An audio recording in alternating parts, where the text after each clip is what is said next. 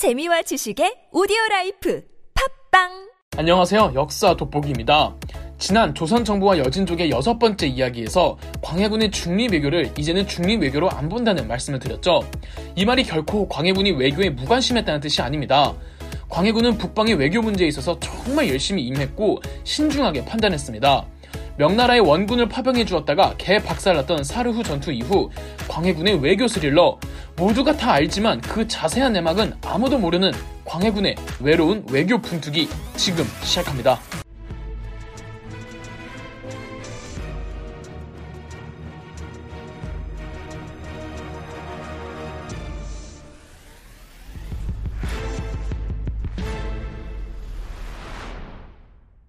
사루 전투 당시 광해군은 원군을 정말 정말 보내주기 싫어했습니다. 그렇지만 명나라의 압박과 국내 여론에 등 떠밀려 별 수 없이 강홍립을 도원수로 하는 1만 3천의 병력을 보냈고 결국 사루 전투에서 대패배를 했죠.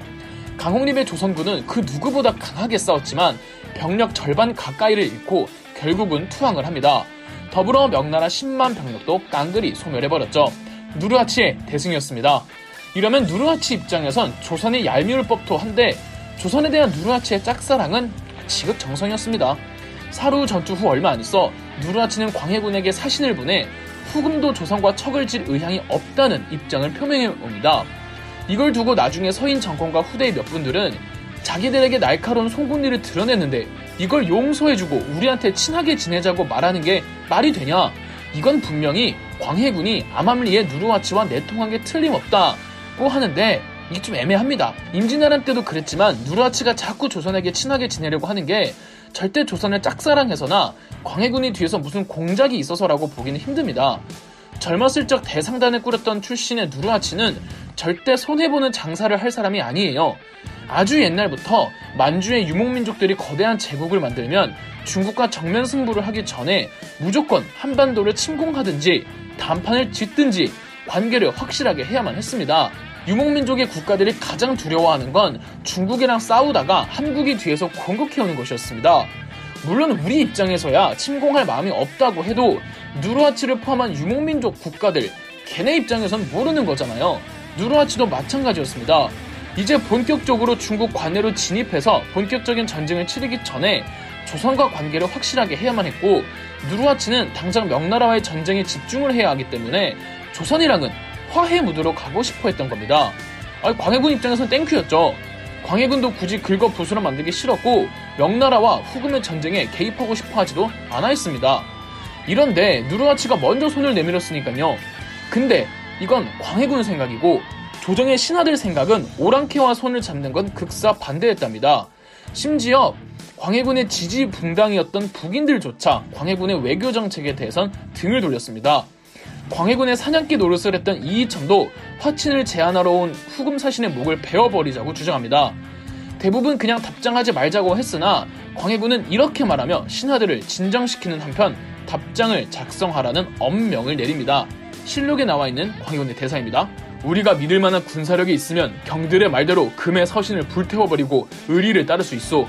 그러나 우리에겐 그런 힘이 없소. 고상한 말 몇 마디로 저들을 꺾으려고 하면 국가가 위태로워지오. 옛날 임진년 때도 외의 서신을 이딴 식으로 처리하다가 병란이 나지 않았소. 난 대의만을 들먹이며 흉악한 저들의 노여움을 자극하는 경들을 이해할 수가 없소. 비변사는 어서 답서를 준비하시오. 결국 광해군의 엄명으로 비변사에서 답서를 보냈는데 태도가 굉장히 애매한 내용이었습니다. 조선 명나라 금나라 다 같이 화목하게 지내면 참 좋을 텐데 뭐 이런 식의 답서였습니다. 이래도 조정 신하들은 불만 하나 가득이었습니다. 광해군은 누르하치가 명나라와의 전쟁에서 큰 승리를 한 번 더 하면 분명히 조선으로 침공해 올 것 같은데 그래서 불안을 해서 미치겠는데 광해군의 속을 알아주는 사람은 없었습니다. 광해군은 비변사 회의에 참가하는 초고위직들에게 전쟁을 피할 수 있는 방법에 대해 논의하라고 엄청 푸시를 하는데도 비변사는 답답한 소리만 해대고 이렇다 할 대책을 마련하지 않았습니다. 다음 대사도 실록에 나와 있는 광해군의 실제 대사인데 이 속 터지는 광해군의 심정이 그대로 드러납니다. 현재 우리나라의 정세가 매우 위급하다.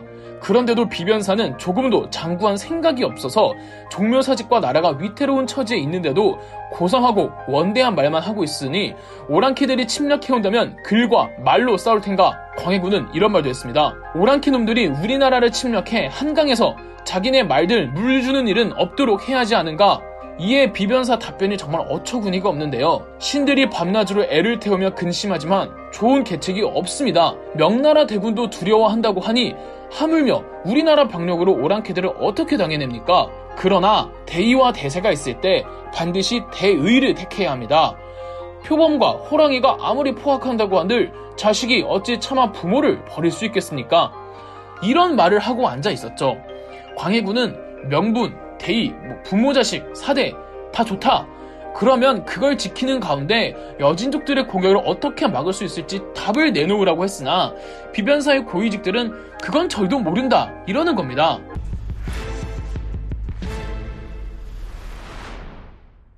그 사이 1621년 누르하치는 명나라의 심양과 요양을 함락하면서 요동을 장악합니다.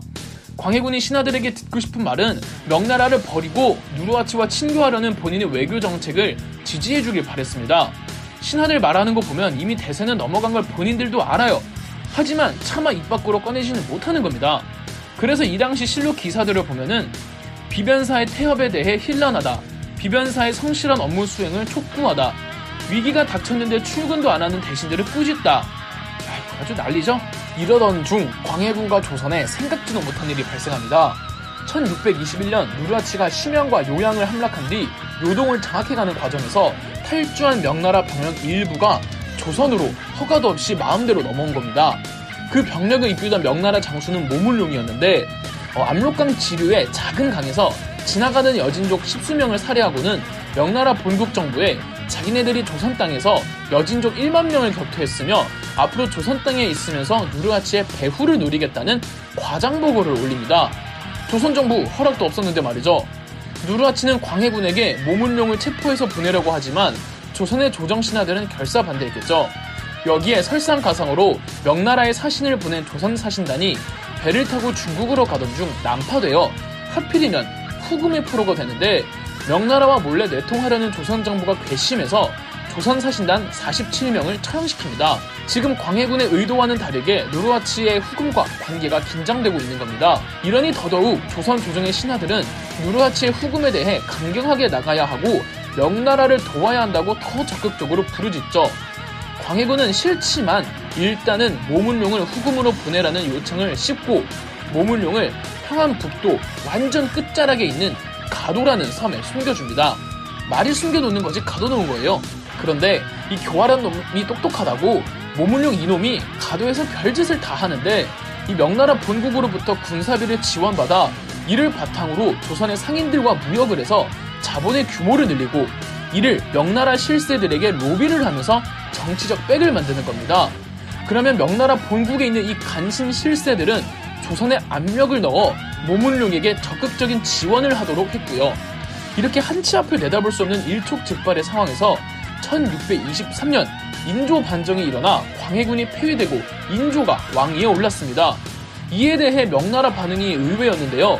아니 광해군이 정치를 잘했는데 무슨 명분으로 광해군을 폐위시키냐며 인조의 정권을 인정하지 않으려고 했습니다. 인조 반정의 명분이 광해군이 명나라를 저버렸다는 건데 정말 아이러니한 상황이죠. 이때 모문룡이 나서서 자기 정치 라인들에게 부탁해 명나라가 인조 정권을 인정하도록 도와주었습니다. 이 도와준 대가로 모문룡은 인조와 서인 정권에게 어마어마한 대가를 요구했고 빚진 인조와 정부는 별수 없이 따라야만 했습니다. 어떤 해는 조선 1년 재정에 3분의 1이 투입되기도 했으며 흉년 때문에 곡식을 못 보내주면 모문룡은 육지로 상륙해 조선 백성들과 관할을 습격해 약탈해 갔습니다. 자, 다시 누르하치대 명나라 전선으로 이동해 보겠습니다. 요양과 심양을 장악한 후 요동을 장악한 누르하치는 이제 중국 본토 안으로 들어가려고 합니다. 전통적으로 중국은 만리장성 기준 그 이북은 어, 국경 방어선의 개념이 강했고 만리장성 이남을 이제 중국의 본토라고 인식을 했는데 이 만리장성까지 누르하치가 진격했던 겁니다. 요동에서 만리장성으로 올 때 반드시 지나쳐야 할 정도로 어, 이 만리장성 바로 앞에 있는 영원성이라는 곳이 있습니다. 영원성 담당자가 원숭환이라는 문관이었는데 1626년 누르하치가 이 원숭안이 진두지휘하는 군대에 막혀서 패배한 겁니다. 원숭아는 부임 전부터 후금과의 전쟁에 늘 관심을 두고 있었고 영원성으로 온 것도 자원에서 왔습니다. 부임하자마자 원숭아는 곧바로 성 보수공사에 돌입해 방어에 만전을 기했고 인맥을 총동원해 포르투갈로부터 홍이포라는 압도적인 화력을 갖춘 대포를 30문이나 구입했었죠. 누르하치는 한 번도 본 적 없는 위력을 가진 홍이포에게 깨진 것도 맞지만 영원성 전투에서 명나라가 이긴 건 원숭안의 뛰어난 용병술과 리더십이 있었기 때문이죠. 이래서 중국에선 이 영원성 전투를 영원 대첩이라고까지 부릅니다. 그 패배의 후유증 때문인지 누르하치는 그 해에 사망합니다. 조선 정부는 팬티 벗고 소리 지르며 커봐 하늘은 오랑캐를 돕지 않아 광해군이 틀리고 우리가 맞았어 라면서 신나 있었습니다. 그렇지만 누르하치의 뒤를 이은 그의 아들 홍타이지는 아버지 누르하치보다 훨씬 더 무서운 사람이었고 그렇게 조선의 운명엔 검은 그림자가 드리워집니다. 정묘호란과 병조호란의 이야기는 다음 편에 이어집니다. 그럼 역사 돋보기였습니다. 영상 재미있으셨다면 구독과 좋아요, 알림 설정까지 해주시면 감사드리겠습니다.